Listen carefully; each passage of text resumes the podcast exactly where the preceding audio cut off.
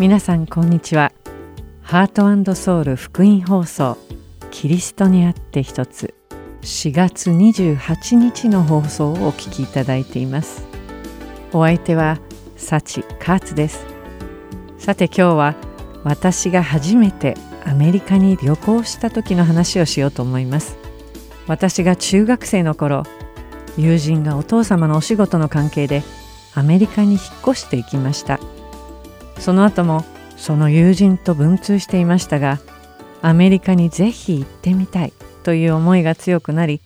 アメリカに住む友人とそのご家族を訪ねるという計画が持ち上がりました。当時高校2年生だった私は必死にアルバイトをして旅費を貯めました。そして何が何でもアメリカ行きを実現したいと思った私は今でも大好物のチョコレートを一切立って夢が叶うよう祈願しました。チョコレートを立って夢を叶えようとは自分で言うのもなんですが私も16の頃は可愛いものでした。念願叶って私はなんと40万円ものお金を貯めて晴れて初のアメリカ旅行を達成しました。生まれて初めて見るアメリカの景色はまるで夢の世界でした。美しい青い鳥が空を飛び交い色とりどりの美しい花々はセンスよく植え揃えられその周りをかわいいリスたちが好みを集めている様子を間近に見られることはまるでおとぎ話の世界に入り込んだようでした。さて私たちは何かを切に懇願し自分の思った通りになってほしいと思う時にどんな行動をとるでしょうか？人に頼む場合なら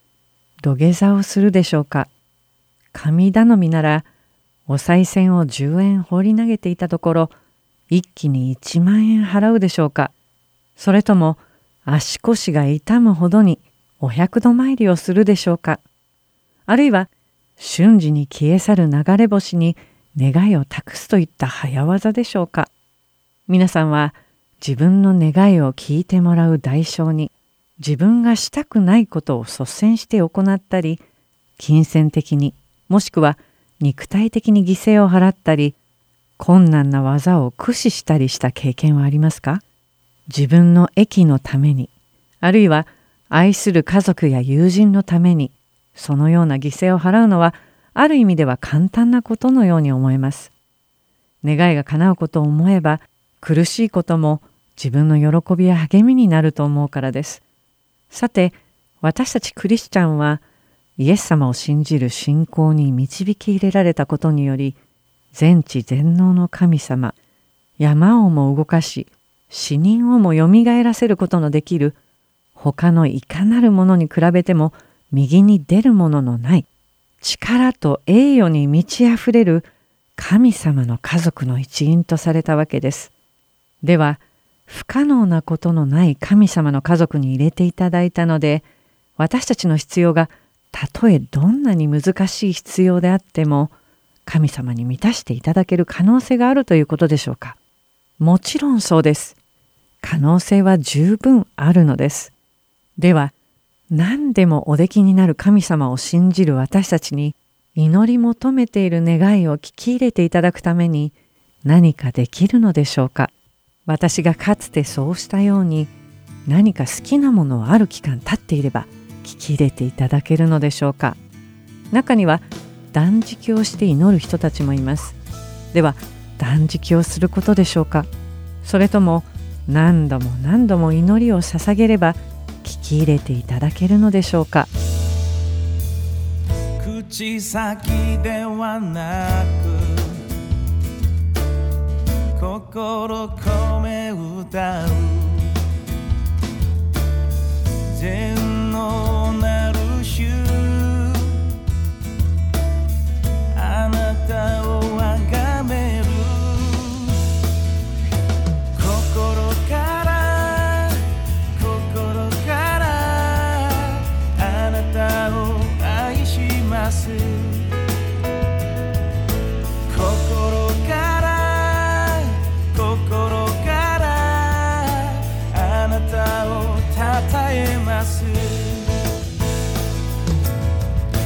口先ではな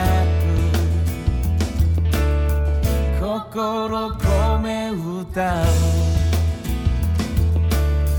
全能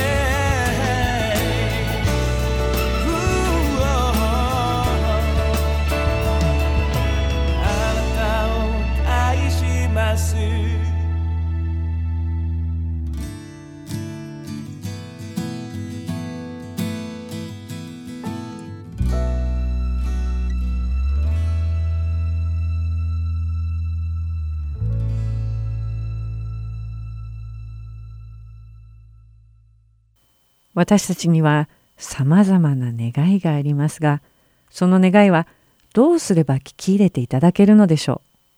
う？断食でしょうか？クリスチャンの中には定期的に断食をして祈りに徹する人たちもいます。それは断食をして上の苦しみを味わったのだからその代価として祈りを聞き入れていただこうとする努力なのでしょうか？旧約聖書にイザヤ書という書がありますがイザヤという人が神様の言葉を預かって人々に語る預言者として立たされている頃イスラエルの人々は断食をしたのにその行為が顧みられなかったためなぜ私たちが断食したのにあなたはご覧にならなかったのですか？私たちが身を戒めたのにどうしてそれを認めてくださらないのですか？とこぼします。それに対し神様はイザヤに言葉を託し人々を次のようにたしなめます。イザヤ書58章の6節と7節です。私の好む断食はこれではないか。悪の絆を解き、くびきの縄目をほどき、虐げられた者たちを自由の身とし、すべてのくびきを砕くことではないか。飢えた者にはあなたのパンを分け与え、家のない貧しい人々を家に入れ、裸の人を見てこれに着せ、あなたの肉親の世話をすることではないか。神様はイザヤを通し、表面的に断食をして、神様の前にへり下って見せることよりも、真の罪の悔い改め、またそれに続く誠の謙遜こそが断食の真髄ではないか、と人々に語られました。これは断食をするという行為そのものが神様に喜ばれるものでも神様に近づける手段でもありませんと教えておられるのではないでしょうか。では長い間お祈りをすれば願いは聞き届けられるのでしょうか。マタイの福音書6章7節を読んでみましょう。祈る時違法人のように同じ言葉をただ繰り返してはいけません。彼らは言葉数が多ければ聞かれると思っているのです。と書かれています。この御言葉から時間をかけて何度も繰り返し祈れば神様がその努力を組んでくださって祈りを聞いてくださるということでもないことが伺えます。これらの御言葉から汲み取れるように私たちは自分の努力や払った犠牲によって神様を自分の思い通りに操ることはできません。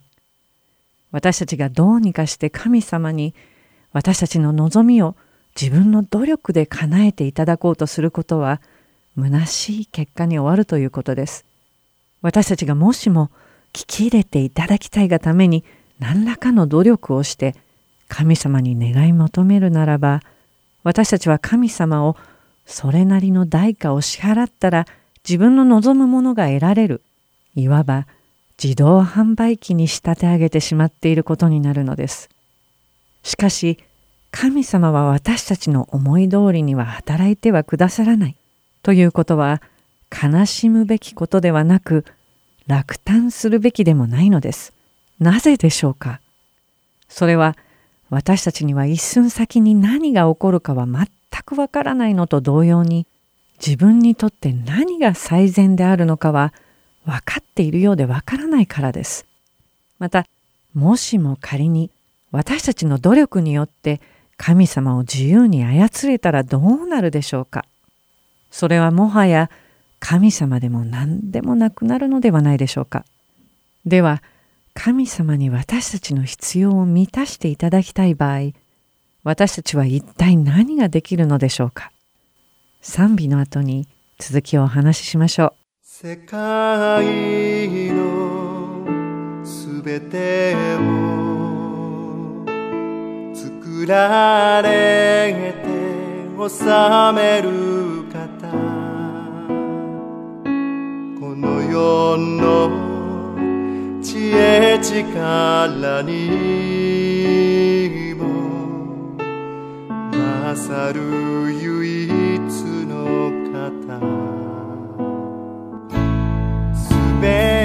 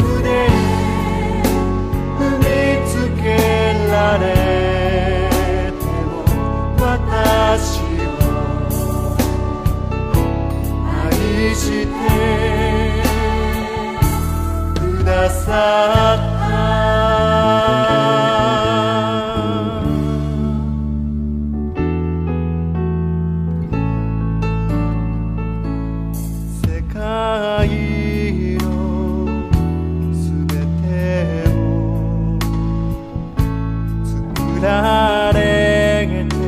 治める方。この世の知恵力に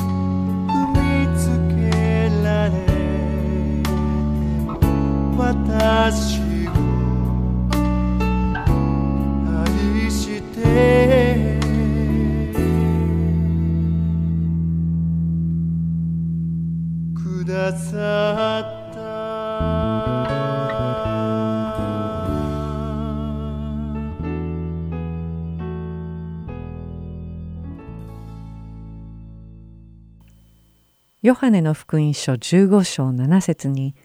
神様が私たちの願いを叶えてくださるという箇所があります。読んでみましょう。あなた方が私にとどまり、私の言葉があなた方にとどまるなら、何でもあなた方の欲しいものを求めなさい。そうすれば、あなた方のためにそれが叶えられます。この説に出てくる私とはイエス様なのですが、この私にとどまり、あなた方にとどまるならというとどまるとは何を意味しているのでしょうか。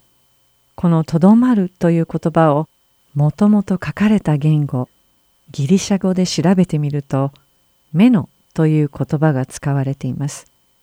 場所の観念でそこを離れない、ずっといるという意味もありますが、継続して保たれ続ける、ずっと続く、一つとなる、また生き続けるという意味もあります。とすると、私たちがイエス様にとどまるということは、私たちの心の内にイエス様が生き続ける、すなわち受けるに値しなかった愛をキリストの十字架の愛によって受けたのだ。という事実にとどまる。ということではないでしょうか。私たちはイエス様の愛によって許されて今日ここにいるという思いを決して忘れてはならないということではないでしょうか。そうすることによって私たちは自然と神様の前にへり下ることができるのではないでしょうか。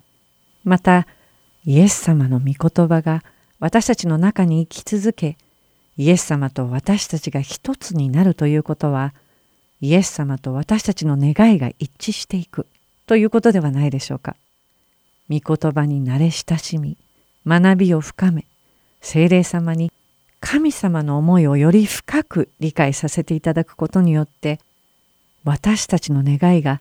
神様の願いに近づく願いと変えられていくということなのではないでしょうか。そのように次第に変えられていくことによって私たちの願いが神様の御心にかなうものとなりこのヨハネの福音書15章の約束が成就していくということなのではないでしょうか。さらに約束が成就していくことで神様の栄光を輝かせる機会を増し加えていただけるのではないでしょうか。いかがですか？今日私が皆さんと共に学んだことの結論です。私たちの祈りや願いを聞き入れていただくために私たちができることは何か苦労したり犠牲を払うことで願いを聞き入れていただこうとするのではなく聖書に親しみ学びその御言葉を心に携え神様の声に耳を傾け常にイエス様の十字架の恵みを忘れずにいるということです。それが私たちがイエス様にとどまるということだと思うのです。それによって神様に私たちの思いを神様の思いに近づけていただき私たちの祈り方も神様に聞いていただける祈りに変えられていくと思うのです。そして私たちのような罪深い小さな器であっても神様の栄光を輝かす機会を与えていただけるようになるのではないでしょうか今日私と一緒に歩んでくださった皆さんに感謝し神様に願いを聞き入れていただく手段についての学びを終わります。この後もショートプログラムが続きます。どうぞ最後までお付き合いくださいますように。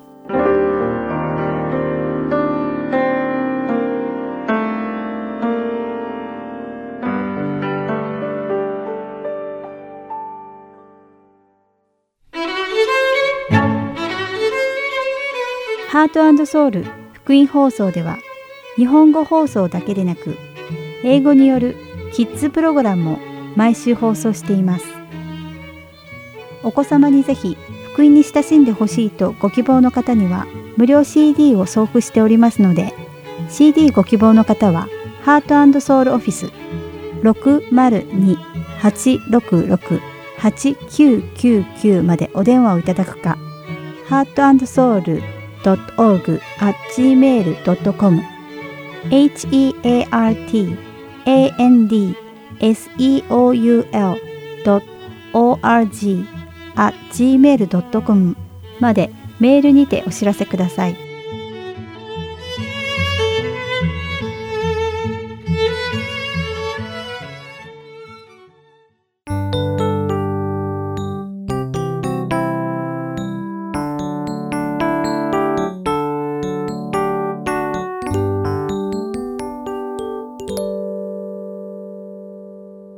次はハーベストタイムミニストリーズがお送りする中川健一先生のバイブル Q&A です。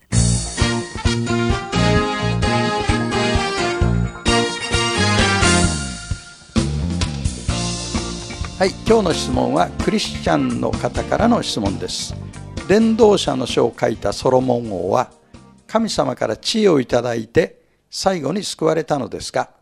この書を読むと嘆きが多く見られますが、彼には救われたという確信があったのでしょうかはい、お答えしましょう。これは、ソロモンは今天国にいますか？という質問ですよね。で、ソロモンが神に対して大きな罪を犯したことは確かです。彼は異教の妻たちをめとり、彼女たちが持ち込んできた偶像礼拝を容認しました。また、彼自身もその偶像礼拝に参加しました。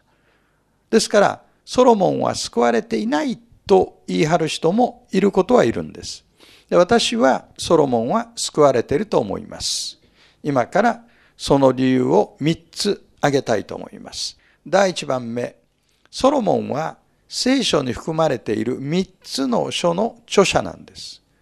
すぐに思いつくのが信玄です。信玄の中にはソロモンの信玄と言われるものがたくさん含まれています。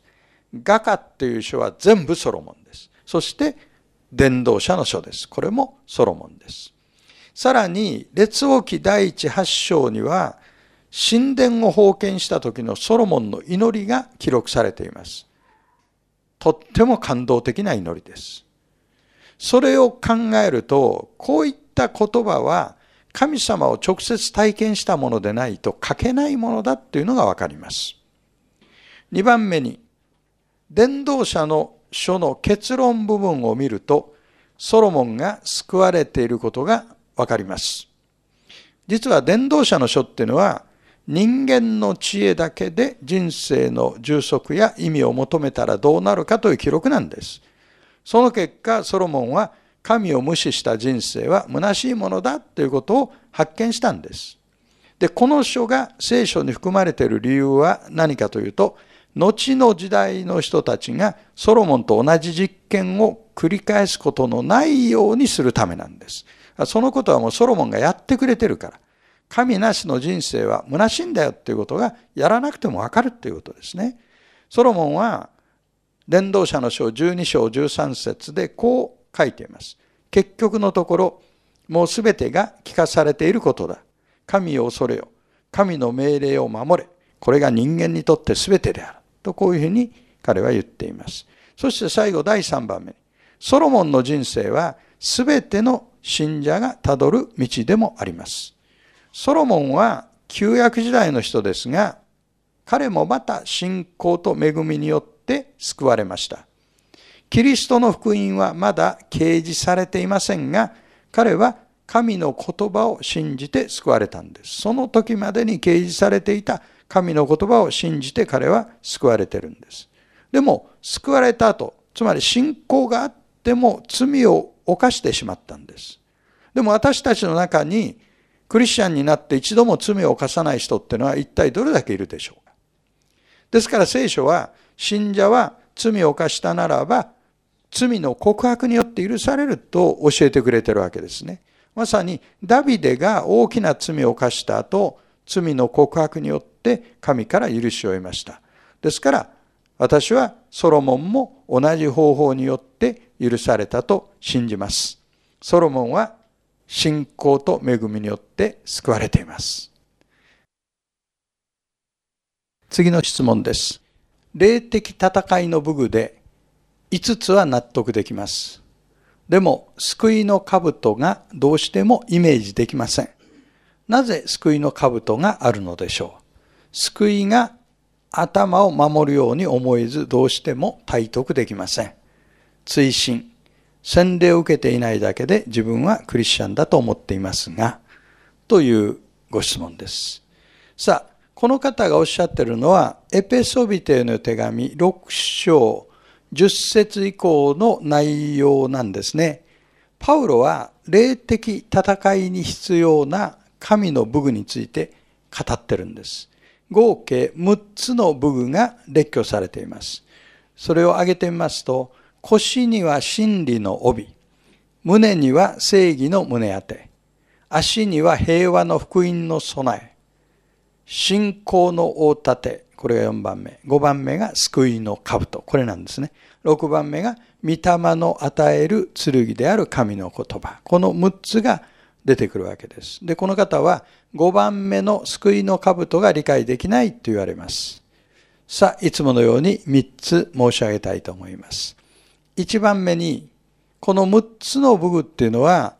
霊的戦いに勝利する方法を教えるための比喩的言葉です。これ、比喩的言葉っていうのが大事ですね。で、パウロは当時ローマ兵が着用していた武具を例にとって、霊的戦いにおいて有効な方法を説明しているわけです。ですから、これは比喩的言葉なんですから、一つ一つの武具を定義し、その役割を論じてもあまり意味がないんです。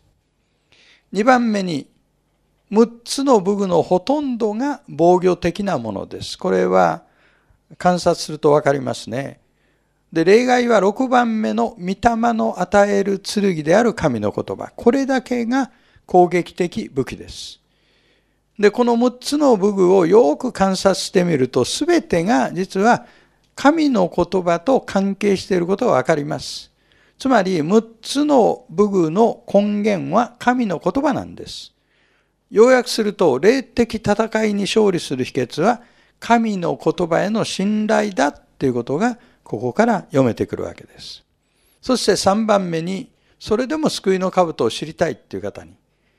3番目に救いの兜は、これは特に激しい戦いを想定して用いられている言葉なんです。当時の常識ですが、兵士がいつも兜をかぶってるわけではないんです。あんな熱いもの。鉄製の兜をかぶってごらんなさい。頭は蒸れるし重いし、もうこれは疲れてしょうがないです。ですから、こんなに重くて不愉快なものを普段はかぶらない。いつかぶるかっていうと、激しい戦いが起こるとき、激しい戦いに直面したときに、頭を守るために被るわけですね。ですから、兜っていうと、この文脈では安全や安心を象徴しているわけです。で、クリスチャンにとっては、救われているという確信を持っていることが、実は激しい試練にあった時に、兜のような役割を果たしてくれる。つまり、魂に平安を与えてくれるということですね。それが救いの兜という言葉が、ここで比喩的に含まれている理由です。福音の三要素を受け入れ、キリストに信頼を置いたなら、その人は救われています。ですから、この方も救われてるんですから、キリストへの従順を示すために次の2点を実行されることをお勧めします。一つは、救われた証として洗礼を受けるということ。二つ目は、信者の群れに参加し、定期的に礼拝を捧げるということ。この二つをお勧めしたいと思います。次の質問です。私と夫は共に病の癒しを祈っています。もしその祈りが聞かれたら、弱っている母親と病気の妹の世話を必ずすると請願したいのですが、どう思われますか？軽はずみに請願する前に、新約聖書はどう教えているかを知りたいです。はい。この方にとってはこれは大変切実な問題だと思います。旧約聖書には、請願に関する教え、箇所が30箇所ほどあります。イスラエル人にとっては、神に向かって請願し、それを実行しないなんてことは考えられない。これ重大な結果を招く罪だったんですね。ところが新約聖書に入りますと、イエス・キリストは決して誓ってはいけませんという新しい教えを与えておられます。これね、マタイの福音書5章33から37に書かれてあるんですね。さあそこで誓いについていつものように3つ申し上げたいと思います。第1番目に、すべての誓いが禁じられているわけではありません。例えば、約束を交わすこと、契約を結ぶこと、あるいは結婚の誓いをすることなどは、社会生活を営む上で必要不可欠なことです。新郎新婦が誓ってはいけないと命じられてるから誓いませんって言ったら、知識している牧師は大変困るわけですね。契約が存在しない社会がもしあるとしたら、その社会は平和と安全を約束することのできない無政府状態、無政府主義の社会です。ですからイエス様が禁止されたのは、請求に誓うこと、あるいは浅はかな誓い、あるいは神を指して誓う傲慢な誓いなど、こういったものが禁止されたわけです。2番目に、人間には誓ったことが守れるかどうかわからないのですから誓ってはなりません。罪人である私たちはなんと多くの判断ミスを犯すことでしょうか。またこれはしなきゃいけないと分かっていてもそれをする力がないことが多いんですね。誓う時には相当な決心をして必ずやりますと言うんだけれども喉元すぎればということわざにあるように必ずしもそれを実行できるとは限らないわけです。さらに私たちは明日のことが分かりません。それを知っておられるのは神だけです。それゆえ神の前で謙遜になる必要があります。3番目に神は最善を行われますのでそもそも請願を立てる必要なんかないんです。ローマ8章28節はこう言ってます。神を愛する人々すなわち神の計画に従って召された人々のためには神が全てのことを働かせて益としてくださることを私たちは知っています。ですから私たちがなすべきことは、誓願を立てることではなくて、神を愛し、神を信頼することです。ですから主イエスは、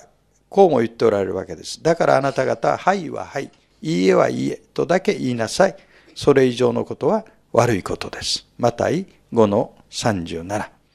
それ以上のことを口にすると、サタンの罠にかかる恐れがあります。最後に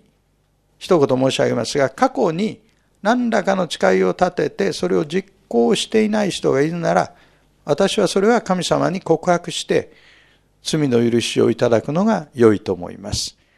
告白するならば、その人は許され、神との関係を回復するようになります。今日の結論は、神の愛に信頼を置いているなら、誓願を立てる必要は全くありません。ではまた次の Q&A でお目にかかりましょう。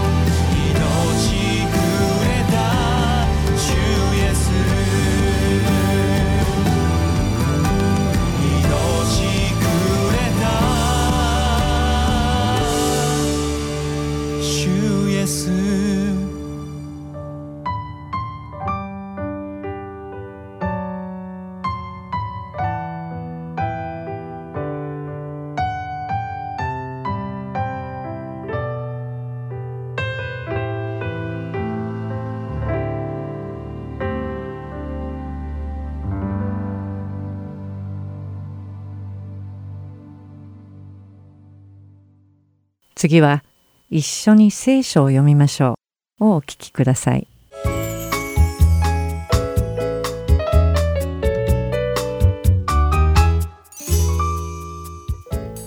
皆さんこんにちは。一緒に聖書を読みましょうの時間です。お相手はいつものように横山まさるです。今日も一緒に聖書を読んで御言葉を学んでいきましょう。それではまたしばらくの間お付き合いください。さて皆さんは聖書のルカの福音書に出てくる宝刀息子の物語について聞いたことがありますか？これは今日皆さんと一緒に読んで学んでいくイエス様がルカの福音書の第15章でお話になった例え話です。この偶話は自分の父がまだ生きているうちに父の財産の半分を相続させてもらって遠い国に旅立ちそこで遊びほうけた生活を送り全てを散財してしまった宝刀息子について書かれています。ところで皆さんはこの宝刀という言葉の意味を知っていますか？宝刀というのは無駄にするということなんですね。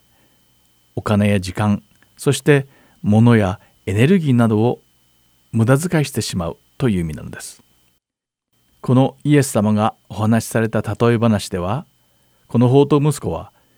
父の財産の半分を生前に贈与してもらい奔放な生活を送って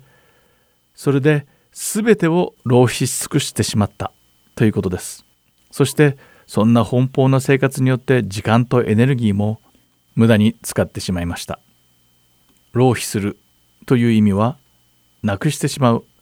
あるいは捨ててしまってもはやそれを使用することができないということですだから浪費することは良くないことなのです。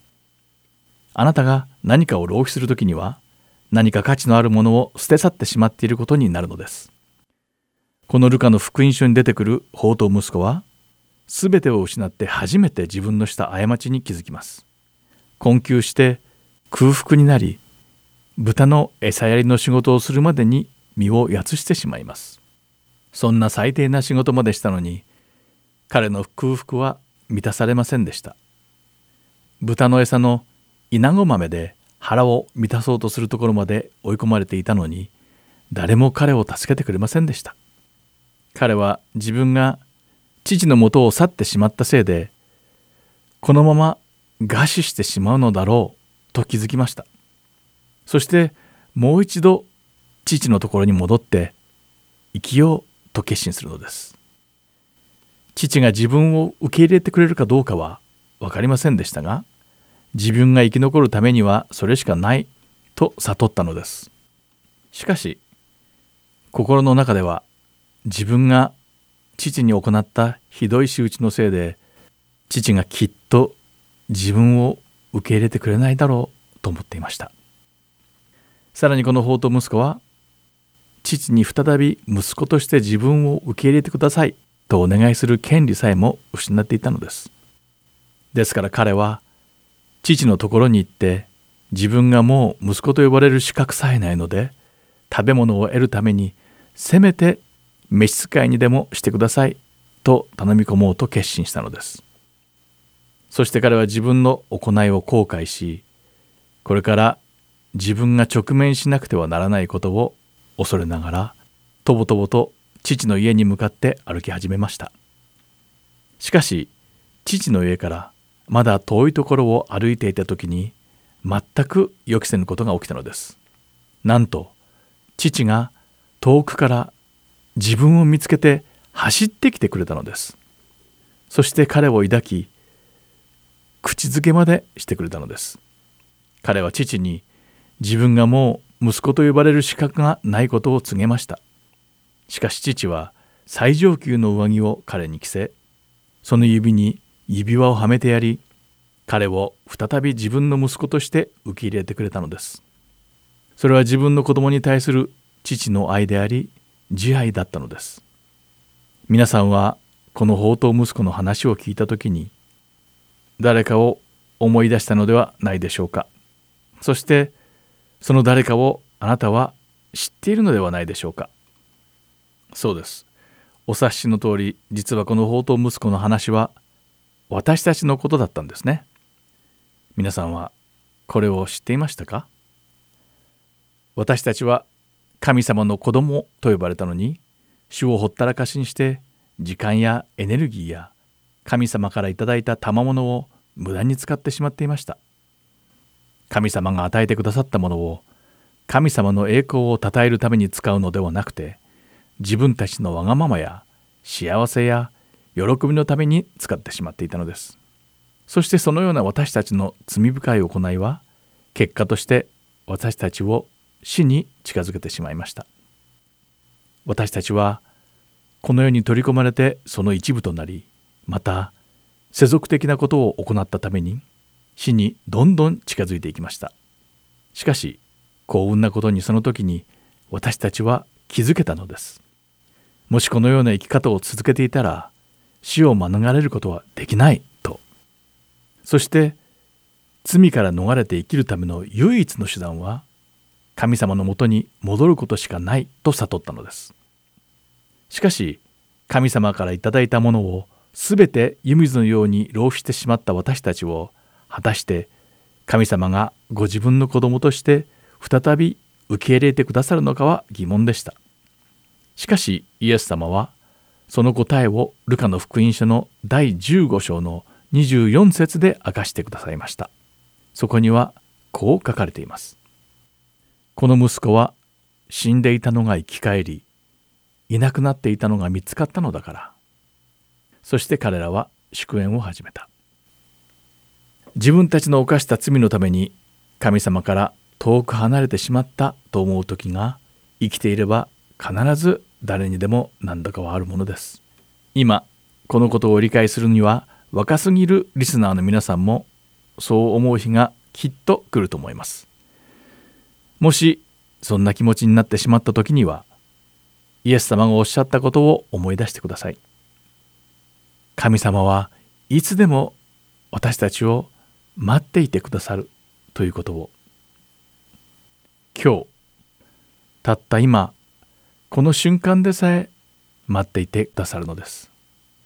私たちが罪を犯してしまった時罪は神様から遠ざからなくてはいけないと私たちにささやいてきます。でも神様は私たちに神様に近づきなさいとおっしゃってくださるのです。神様はご自分の一人子を私たちの罪をあがなうために送ってくださいました。神様がお許しになられない罪などないのです。私たちが皆毎日神様に一歩でも近づけるように踏み出せることを祈っています。では祈りましょう。神様私たちにあなたの愛を学ばせてくださって本当にありがとうございます。私たちが自分の罪のためにあなたから遠ざかってしまった時は今日学んだ宝刀息子の話を思い出させてください。そしてあなたのもとに立ち返り許しを請う手助けをしてください。主イエス様の皆においてお祈りします。アーメン。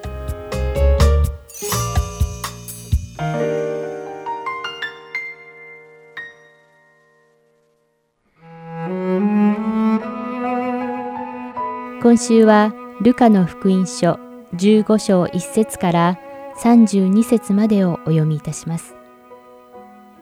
さて、酒税人、罪人たちが皆、イエスの話を聞こうとして身元に近寄ってきた。すると、パリサイ人、立法学者たちはつぶやいてこう言った。この人は罪人たちを受け入れて食事まで一緒にする。そこでイエスは彼らにこのような例えを話された。あなた方のうちに羊を100匹持っている人がいて、そのうちの1匹をなくしたら、その人は99匹を野原に残して、いなくなった1匹を見つけるまで探し歩かないでしょうか。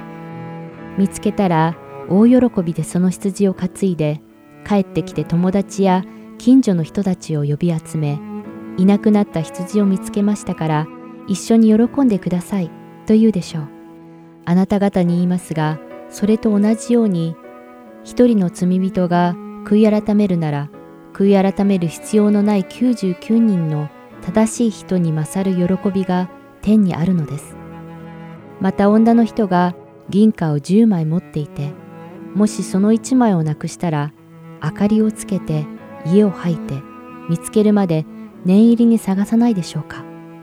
見つけたら友達や近所の女たちを呼び集めて、なくした銀貨を見つけましたから一緒に喜んでくださいと言うでしょう。あなた方に言いますが、それと同じように一人の罪人が悔い改めるなら、神の御使いたちに喜びが湧き起こるのです。またこう話された。ある人に息子が二人あった。弟が父に、お父さん、私に財産の分け前をください、と言った。それで父は寝台を二人に分けてやった。それから幾日も経たぬうちに弟は何もかもまとめて遠い国に旅立った。そしてそこで放蕩して湯水のように財産を使ってしまった。何もかも使い果たした後でその国に大飢饉が起こり、彼は食べるものにも困り始めた。それでその国のある人のもとに身を寄せたところ、その人は彼を畑にやって豚の世話をさせた。彼は豚の食べる稲子豆で腹を満たしたいほどであったが、誰一人彼に与えようとはしなかった。しかし、我に帰った時彼はこう言った。父のところにはパンの有り余っている雇い人が大勢いるではないか。それなのに私はここで飢え死にしそうだ。立って父のところに行ってこう言おう。お父さん、私は天に対して罪を犯し、またあなたの前に罪を犯しました。もう私はあなたの子と呼ばれる資格はありません。雇い人の一人にしてください。こうして彼は立ち上がって自分の父のもとに行った。ところがまだ家までは遠かったのに父親は彼を見つけかわいそうに思い走り寄って彼を抱き口づけした。息子は言った。お父さん、私は天に対して罪を犯し、またあなたの前に罪を犯しました。もう私はあなたの子と呼ばれる資格はありません。ところが父親はしもべたちに言った。急いで一番良い着物を持ってきて、この子に着せなさい。それから手に指輪をはめさせ、足に靴を履かせなさい。そして肥えた子牛を引いてきて、ほふりなさい。食べて祝おうではないか。この息子は死んでいたのが生き返り、いなくなっていたのが見つかったのだから。そして彼らは祝宴を始めた。ところで兄息子は畑にいたが、帰ってきて家に近づくと、音楽や踊りの音が聞こえてきた。それでしもべの一人を呼んで、これは一体何事かと尋ねると、しもべは言った。弟さんがお帰りになったのです。無事な姿をお迎えしたというので、お父さんが肥えた子牛をおふらせなさったのです。すると兄は怒って家に入ろうともしなかった。それで父が出てきていろいろなだめてみた。しかし兄は父にこう言った。ごらんなさい。長年の間、私はお父さんに仕え、戒めを破ったことは一度もありません。その私には友達と楽しめと言って子ヤギ一匹くださったことがありません。それなのに遊女に溺れてあなたの寝台を食いつぶして帰ってきたこのあなたの息子のためには肥えた子羊をほふらせなさったのですか？父は彼に言った。子よ、お前はいつも私と一緒にいる。私のものは全部お前のものだ。だがお前の弟は死んでいたのが生き返ってきたのだ。いなくなっていたのが見つかったのだから、楽しんで喜ぶのは当然ではないか。今週はルカの福音書15章1節から32節までをお読みいたしました。ではまた来週。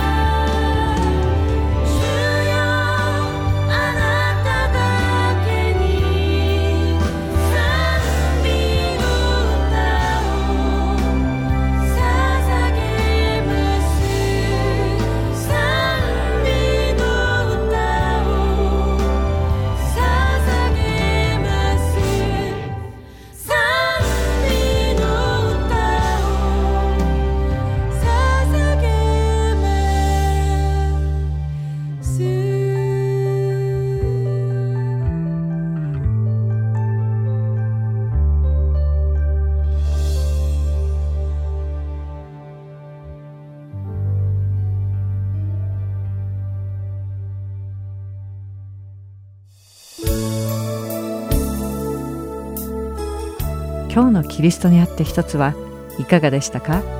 最後までお付き合いくださりありがとうございました。また来週お会いしましょ